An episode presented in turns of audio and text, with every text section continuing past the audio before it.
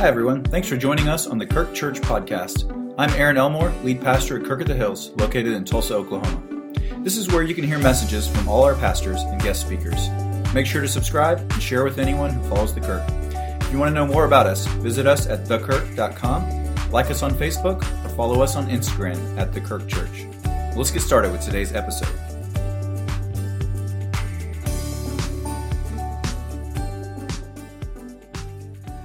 Well, good morning. Welcome to the Kirk. We're so glad that you're here today. I am so excited to be able to share this message with you today. Um, you got a chance to see uh, our little tiny team that went to Mexico. It was so fun to be with Sue Leek, uh, who is our missionary there that we support. She does incredible work in a very difficult place. And uh, it was fun to be able to encourage her leaders and do a little training, uh, but really just love on them and care for them and spend a little time with them, getting to know them and letting them know that you as a congregation love them and stand behind them. Makes, the, makes a world of difference to them in the work that they do. And so uh, that was a real blessing to be able to do that this summer. And now to speak on Haggai. I love Haggai. It's my favorite minor prophet. We are continuing on with our series uh, that is that is focused on looking at this kind of drive through the minor prophets, and uh, we're in our last section of the minor prophets, and uh, we're focusing on the post-exilic prophets. Uh, and so let's take a look at our chart and just kind of catch up to where we are. We have covered all of these prophets that pop up here on the chart, except for the last three here behind the drum set. All right, so these are the ones that we're going to be focusing on today. What I want you to see on this chart is that Israel is no more. That's the northern kingdom. Judah, the southern kingdom, has gone into exile and now returned. This is really focused entirely on Judah, but especially on the city of Jerusalem. Let's go to the next slide, and you can see as we zoom in here that. Um, uh, we begin with 586. In 586, the city of Jerusalem was destroyed by the Neo Babylonian Empire by Nebuchadnezzar. He finally got tired of these crazy Jews that were giving him all kinds of indigestion.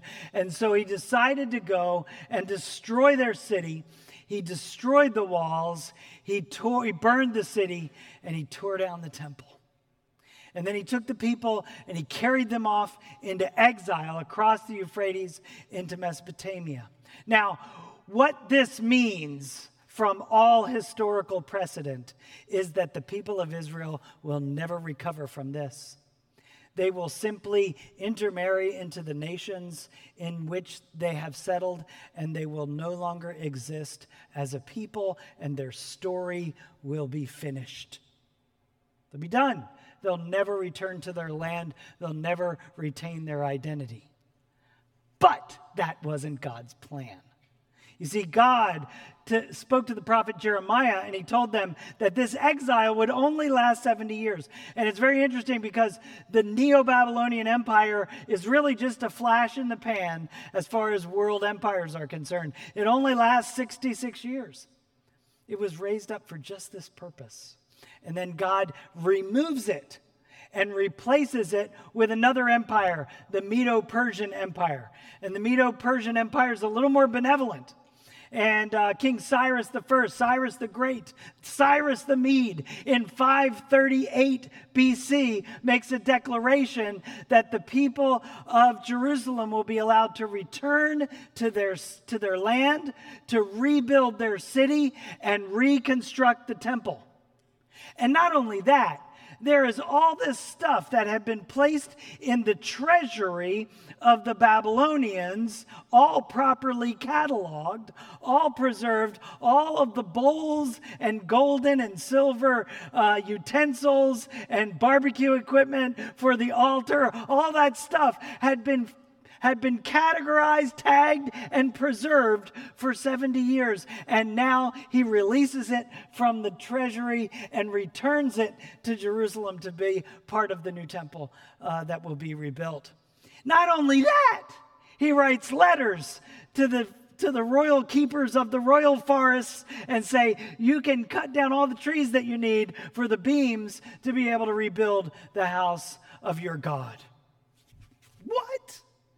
Crazy. It's amazing. This is the return of the people of Israel. And so they return under a man named Zerubbabel. And Haggai, Malachi, and Zechariah are the voices of God to this group of people that return as the remnant to Jerusalem in order to take on this work to rebuild the city. The next three weeks, we're going to be speaking on Haggai, then Zechariah, and finishing with Malachi. So, let's begin with Haggai. Haggai is a short book, a very focused book. His ministry lasts exactly 54 days. That's it. It's recorded in the book. It's two chapters long, and he gives us a lot of information. He is very focused on the reconstruction of the temple. Um, so we're going to walk through uh, this passage of Haggai chapter 3 in or chapter 2, sorry, there is no chapter 3. Chapter 2 in three steps. Let's begin with the returning remnant. Who are these people that return to the land? Haggai addresses them in verse 1. Let's take a look. The word of the Lord came through the prophet Haggai Speak to Zerubbabel, the son of Shealtiel, the governor of Judah, to Joshua, the son of Jehozadak, the high priest, and to the remnant of the people. Now, I want you to think about these three people, these three audiences that he addresses here. Go to the next slide and let's look at uh, Zerubbabel is the son of Shealtiel. And you go, oh, that makes it clear. Shealtiel his father was the son of Jehoiachin, who was the last generation of kings to sit on the throne of David. This makes Zerubbabel a direct descendant of the royal line of King David. Okay? And he is named the governor of this returning group of people that, that end up in Jerusalem. We also have Joshua, who is a certified member of the family of Aaron of the priesthood. So he is the high priest. And then finally, we have Haggai, who is the prophet who receives words from the Lord, who speaks to both the priests and the kings. This is the restored leadership of Israel prophet, priest, and king. And God is not only restoring them to their land, but He's restoring their leadership. And so these three groups are significant. These three people are very significant. Now, I want us to talk a little bit about the remnant. The temple reconstruction started in the beginning of the book of Haggai, and then it stalled out. And if we read in chapter one, we, we read that um, the people had been focusing on building their own houses, not only building them, but really finishing them, tricking them out, paneling them, making them look nice, making them really, really luxurious, and not building the house of God. And so Haggai gets on him about it. And he says, How can you build your own house when the house of God is laying in ruins? Get busy, get to work, build my house, says the Lord. And so they started the process of rebuilding the temple and got back to the work that God had called them to. Now, I want to talk a little bit about the remnant. Why? Why are these people called the remnant? Why aren't they just called the returning exiles? Well, in reality, a lot of people went into captivity and they were there for 70 years. 70 years is a long time. If you look back in our history, 1953 would be 70 years ago. It was different in 1953. There aren't many of you who remember 19 I don't remember 1953. Okay? 70 years is a long time. And these people when they left Jerusalem, they lost everything. They lost their possessions, they lost their social position, they lost their identity as a people and they were carried off as captives into generally into slavery and they were resettled in another part of the world that they didn't know that they didn't understand in a language they didn't understand but god went with them And while they were in captivity, they began to prosper. They began to get established. They began to live out new patterns of life. They got over their fear. They became more comfortable. They saw the world beyond the land in which they lived. They became involved in commerce. They started businesses. They bought houses. They got established. And then the call after 70 years came for them to return to the land. And many of them said, eh, I'm comfortable here finally. My family is settled. We have a little business, right? We got a little deli going here. We're selling bagels. We got all this stuff going on, right? How can we leave this and go back to the land? And so only a really relatively small group of people return to Jerusalem, respond to the call, and they go back to Jerusalem. Now, it was difficult for them to go back to Jerusalem because for most of them, they didn't remember Jerusalem. They had grown up in captivity 70 years, long time, right? And so, as a result, when they return to Jerusalem, they're returning to a place they do not know, they're returning to a city that they know has been destroyed, that it's going to be difficult work to rebuild and reestablish themselves. And so it was a very difficult calling that they had taken on by being the remnant.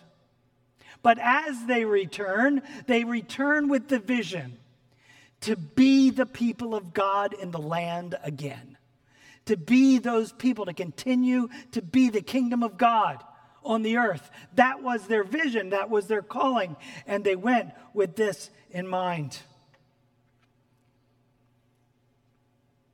As I was meditating on this passage, about a month ago, I was laying in bed in the middle of the night. You know how it is. And um, I was laying in bed and I was, I was thinking, running through this passage, meditating on it, thinking about it. And um, I believe that the Lord spoke to me. How many of you believe that the Lord speaks to us? Amen. The Lord speaks to us. He speaks to us. He speaks to us through His Word. He speaks to us through His Spirit. And He said to me this He said, The pandemic was like the exile. Think about it for a moment. The pandemic happened and we were all exiled from the house of God. We were all sent out we couldn't be together any longer. We were isolated. Most of us were filled with fear at some level, right? And then, you know, we would we tried to communicate with you. We we tried to put our services online and they were terrible, if you remember back then. But you all eagerly watched them and because you desired to be together and to be in the house of God again, but yet it wasn't possible. And the pandemic began this process of separation. And it lasted really for all said and done a year and a half, two years that people were away from the regular worship of God in his house together as a community. And over time, people stopped being afraid. And over time, people got comfortable with the change. And people began to see all the potential that they could have with their Sunday mornings. And people didn't want to take off their fuzzy slippers. And they wanted to stay in exile. And I think that's the reason that many people have not yet returned. It's not that they've rejected God, but they all of a sudden it was just too hard to come back. It got real easy to stay away. But those of you who have returned, those of you who are sitting here in these seats, you are the remnant. We see this not only in our church, this dynamic happened not only here in Tulsa, it happened throughout the, the United States, it happened throughout the Christian world. I have friends in Costa Rica. I have friends in Mexico. Many of them were on lockdown much longer than we were, and the impact of the pandemic was even greater upon them. And they lost larger portions of their congregations that didn't return, that stayed in fuzzy slipper land and never came back to church. They just never wanted to come back. And so they truly are a remnant of what they used to be. We are the remnant, but you've come back. And the reason you've come back is because you understand the vision of the destiny that God has for us. that we are the gathered church of Jesus Christ, that we are here and we are together for a purpose. Amen? We represent the kingdom of God, and that's why we're here. It doesn't mean that God has rejected the people that are that stayed away. I think God is still going to be continually calling them back into fellowship, just as the people of Israel who were out in the diaspora, who stayed out in the nations, God still had a plan for them. And eventually, he will call them back and he will gather his people from the four corners of the world. That is the returning remnant. The disappointing reaction. Let's talk about the disappointing reaction as we move forward here in our passage. I want us to dig into the text now of Haggai because Haggai calls out the reaction of the people uh, to what was going on. Let's take a look. Who of you is left who saw this house in its former glory? How does it look to you now? Does it not seem to you like nothing? What's he talking about here? Well, many of you in your Bible reading, in our Bible reading together, about a week, week and a half ago, you read through the book of Ezra. And the book of Ezra is the historical context for the book of Haggai. Okay? And so, as we read the, in the book of Ezra, let's go to the book of Ezra. In chapter 3, there's a little passage here that talks about the reaction of the people when they had laid the foundation for the second temple. It says, And all the people gave a great shout of praise to the Lord because the foundation of the house of the Lord was laid. But many of the older priests and Levites and family heads who had seen the former temple wept aloud, and when they saw the foundation of the temple had been laid, while many others shouted for joy. No one could distinguish the sound of the shouts of joy from the sound of weeping because of the pe- because the people made so much noise. So you can imagine as the people are laying the foundation of the temple, they came together to celebrate. And the older people who remembered Solomon's temple, they looked at this foundation, which was much smaller than the original temple and made out of broken stones that were pulled out of the rubble. And they remembered the quarried, beautiful limestones that were hand cut from the quarries just over there and brought to the site. And the temple was built in gleaming, beautiful white limestone. And they remembered the beauty and the glory of that former temple. And they began to weep for what had been in the past. And they said, This is nothing like what it was. And then the younger people who had grown up in captivity, who had never seen a temple for God ever exist, they had only been minorities living in a pagan world. They saw the temple and they were like, woohoo, this is awesome. Right? And there's this diverse reaction in the community of God over the same event. And folks, we are living this out today in the church. We're living it out in the church. We're living it out in our church. Because those of you who have been here for a long time at the Kirk, you remember the Kirk differently.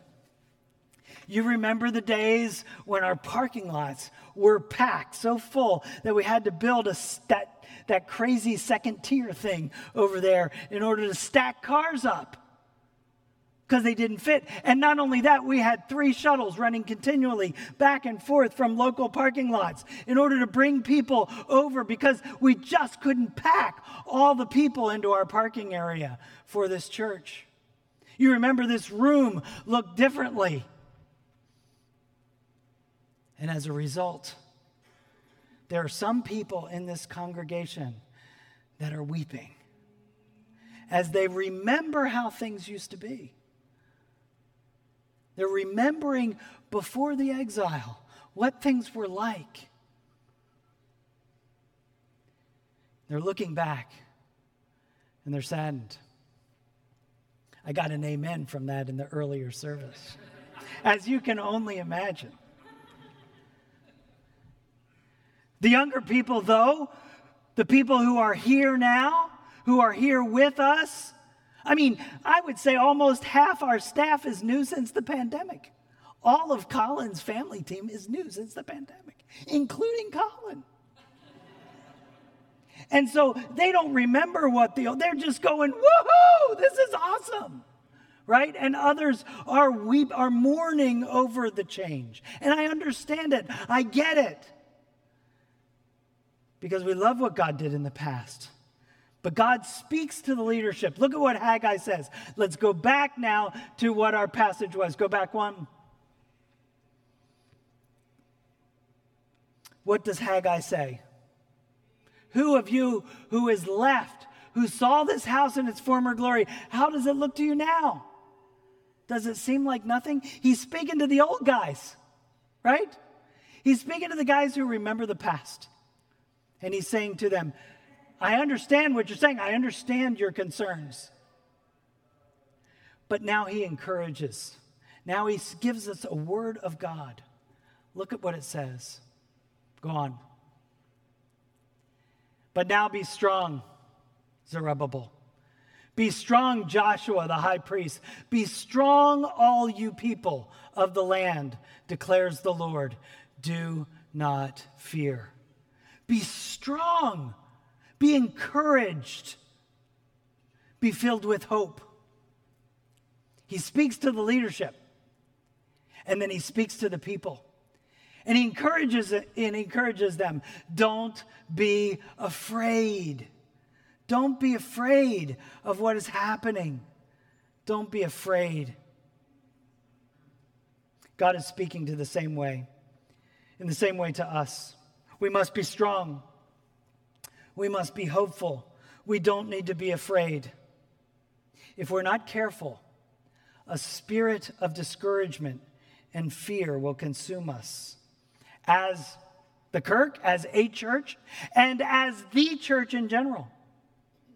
Because what's happened at the Kirk has happened all over the United States, hasn't it? Churches, we used to be the religion of the nation, right? Christianity, we were a, a Christian nation. Christian values were American values. And that's changed. We were the moral majority, and now we're just a moral minority. And our culture has moved on beyond us. And it's, a, it's frightening. And many people in our Christian community are frightened by this. Let's take a lesson from, the, from these returning, this returning remnant. When they left Jerusalem, before their exile, before the city was destroyed. The people living in Jerusalem were autonomous. They were free. They had their own king. They ruled themselves. They were in charge. They were in control. Now, as they return, Zerubbabel is not a king, he's a governor. He's under the authority of a pagan empire, the Medo Persian Empire. Right now, they've been benevolent, but there are no guarantees because they do not know God. And the political winds and interests of a world empire will affect little Jerusalem in powerful ways. And the same is true for us as the church. We are now no longer in control in our society. Our society has moved on. Darkness is increasing. And many people are afraid because it's not in our power to control it any longer. But Haggai speaks to this. Not only does he say, Do not fear, he says, The reason we are not to fear, for I am with you, declares the Lord Almighty. This is what I covenanted with you when you came out of Egypt, and my spirit remains among you. Amen? God is with us. In spite of the fact that we are no longer in control of what happens in our nation, in spite of the fact that darkness is increasing, it seems every day, in spite of the fact that the church is reduced in size and in power and in wealth and everything else compared to 70 years ago, God is still in control. And the promises that God made to us as His church in the beginning are still true today as they were before. And that's what Haggai is telling his people. He's saying, God who made a covenant with you when you came out of Egypt, that other exile, and then he established you in the land and he did all kinds of miraculous things. He's the same God and he is continuing to do miraculous things in your midst. And he is in charge of your life and he is in control. And so we don't have to be afraid. Amen? This is the encouragement that we receive from this passage from the prophet. He goes on from here and he gives another encouragement. Be strong, all you people of the land, declares the Lord, and work. He says, I am with you. You don't need to be afraid. Be encouraged, but roll up your sleeves and get busy. Get back to the task that I have called you to. Build my temple, build my house. Now, why was it so important that the temple be reconstructed? What does the temple mean? What does it signify? The temple is the point of connection between the God of heaven and mankind. It's the place where the very presence of God dwells on the earth. And it is the place where the people come to offer sacrifice and atonement for their sin and to commune and connect with God. This is the point of contact between God and humanity. And this point of contact needed to be reestablished. And that was the job of the remnant. It wasn't just to live in the land, but to be that contact, that living representation of the connection between God and man. That's the job of the church, friends. That's why we gather here every Sunday. It's not just to come and listen to a clever sermon from one of these guys. That's not why you're here. You're here to be the light of the very presence and connection of the Almighty unseen God with humanity. Because that's what the body of Christ does. We are the physical representation of God on earth so that the people living in increasing darkness can see the light. Amen? And the longer we stay here and we stay together, the longer that light shines for people to come and to be delivered and to be connected and to be healed and to be saved from their sins. This is what God has called us together for. This is our vision. This is our purpose. This is the purpose of the church. And that's why we're here. And that's what God has called us to do. We are living stones, right? Paul talks about the temple is no longer a physical building, but it's made up of living stones, people that are built together into a community that represents Christ on earth. And so we together are those living stones as we live out Christianity before the world around us. So get to work, Haggai says. And I say the same thing to all of us. There is a lot of work to do. God has given this church a vision, and He's called us to work. Those of us who are weeping, wipe away your tears, roll up your sleeves, and get busy. Those of you who are rejoicing, don't stay on the margin. Get busy and get to work because there is a lot to do. And God's called us to begin to build again the church for his glory. This is good, but it gets better. So let's move on to the next step in this process the glorifying promise the glorifying promise found in verses 6 through 9. Let's take a look at the passage. This is what the Lord Almighty says In a little while, I will once more shake the heavens and the earth and the sea and the dry land, and I will shake all the nations, and what is desired by all nations will come, and I will fill this house with glory, says the Lord. In a little while, God will shake the nations. What does this mean? What does it mean that God is going to call the desired of all nations to come? Well, at first, when you look at it, think, well, is it talking about the riches of the nations? That he's going to draw out the wealth and the riches of the nations to adorn this new temple so that it's more beautiful? Well, you know, that's a possibility, but in reality, who cares? Right? It's got to be bigger than that. It has to be bigger than that. And I tell you what I think it is. What is the wealth of the nations? The wealth of the nations are the people that God is calling to himself. Right? The wealth of the nations are all of the people like you and me, right? Because we are representatives of the nations. How many of you are Jewish? If not, then we are the nations, right? And we are the fulfillment of this prophecy in Haggai that God would call together from among the nations people to come and be part of his people to be part of his temple. And that's what he has done. And he has built us together into a nation of people, into a living temple where he dwells through his spirit. Haggai was looking forward to that.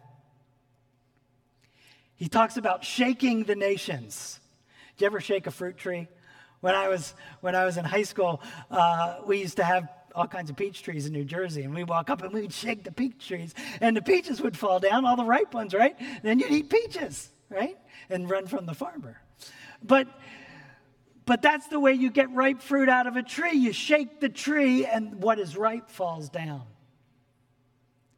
And that's what God is doing to the nations. He's going to shake the nations so that the ones that He has called, the ones who are ripe for harvest, begin to fall out and they become part of the kingdom. That is what God is doing.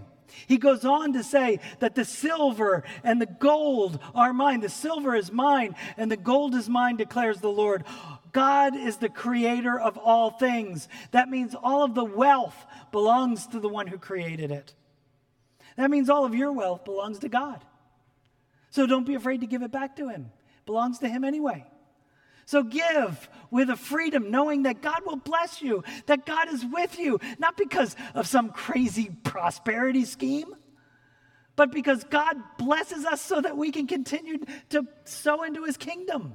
That's what He does. He multiplies the talents that we have in our hand so that we can give them back to Him, so that we can honor Him. And if there isn't enough collective wealth to do what God has called us to do, represented here in this room, then God owns the rest of it. So we need to dream big and we need to do what God has called us to do without fear because God will supply what we need to do what He's called us to do. Amen? So don't be afraid, ruling elders. Don't be afraid, finance committee.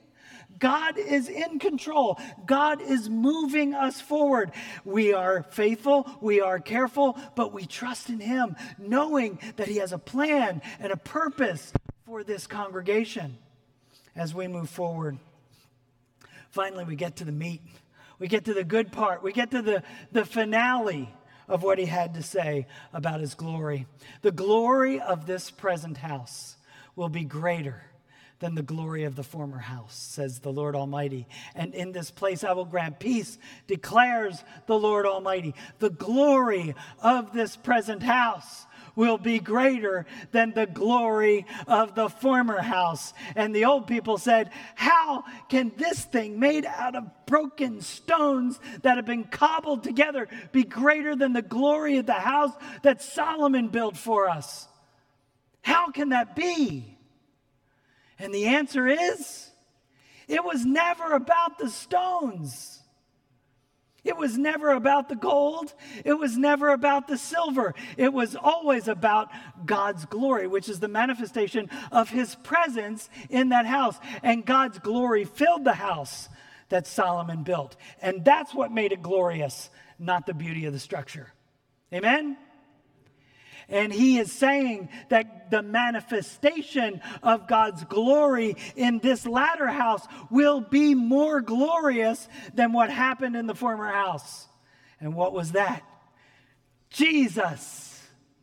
Because Jesus, God incarnate, will walk through the gates and into the courts of this very temple that they were cobbling together. and he would speak the words of God. And he would die on the cross just outside of the walls of this temple. And this temple would see his glory like no other temple. And I'm here to tell you, folks, that you, the remnant today, post pandemic, we will be the church that receives Jesus Christ when he comes again in his glory. It's going to be us. And so we wait for him. And we wait for him to come. And we prepare for his arrival, knowing that his glory will be even greater than before. In the book of Luke, there are two guys, two people that show up, two old people, and I identify more and more with them each day. One is Simeon and one is Anna. And the Bible tells us that they're continually in the temple. Anna lives in the temple. She, the Bible says she never leaves the temple. She's fasting and praying and worshiping day in, day out, waiting for the coming of the Messiah. Simeon has been promised by God that he will see the consolation of Israel that he will see the Messiah with his own eyes, and he's waiting for that to happen in this very temple that we're talking about, that Haggai's building. And Jesus is carried in by his mother and father to be circumcised on the eighth day. And the Holy Spirit rises up in the heart of Simeon and says, There he is! You've seen him. This is the salvation of the world. This is the light for the Gentiles. This is the, the, the peace of your people. He's here. I tell you what, one day Jesus is coming back. One day the skies are going to crack open and Jesus is going to return. I don't know when that's going to be. I don't know if I'll see it with my own eyes, but it's going to happen. And when it happens, I tell you what, I want both feet planted firmly here in the remnant right here in the presence of the community of the people of God, doing what He's called us to do. Amen? I don't want to be half in, half out. I don't want to see if I can keep one foot kind of in and then spend the rest of my time in the world. I don't want to be doing that when Jesus comes back. That's not what the remnant's all about. God has called us to be dedicated to the work that He's called us to do here in the church to be creating more living stones that will be built up into a temple where his presence will dwell. Finally, it concludes with this statement And in this place I will grant peace. In this place I will grant peace. Amen? In that temple, Jesus would enter. And outside those walls, Jesus would die. And on the, at the very moment of his death, what happened in the temple? The veil that separated the presence of God and humanity was ripped in half, and peace was established between God and man. Paul says in Romans chapter 5, we are justified through our faith in Jesus Christ, and therefore there is peace with God through Christ Jesus our Lord. Amen? There is peace. The enmity between God and man has been broken because of what Jesus did. And that's what this temple was for, that Haggai was building. And when Jesus returns on that day to this temple, to us as the community of God, he will bring real and lasting peace, eternal peace, because he is the Prince of Peace. Haggai's message was for the remnant who went to Jerusalem to rebuild the identity of God's people on the earth. And now we're the heirs to that identity. And his message is just as real and just as powerful for us today. Let's pray. Heavenly Father, we thank you for the little book of Haggai. We thank you, Lord God, for the encouragement that He gives us and the vision that He has laid out before us. Lord God, we commit ourselves to plant our feet firmly in the remnant, to be committed to the work of building your house, to see your glory, so that peace will come to this troubled world. In Jesus' name we pray. Amen.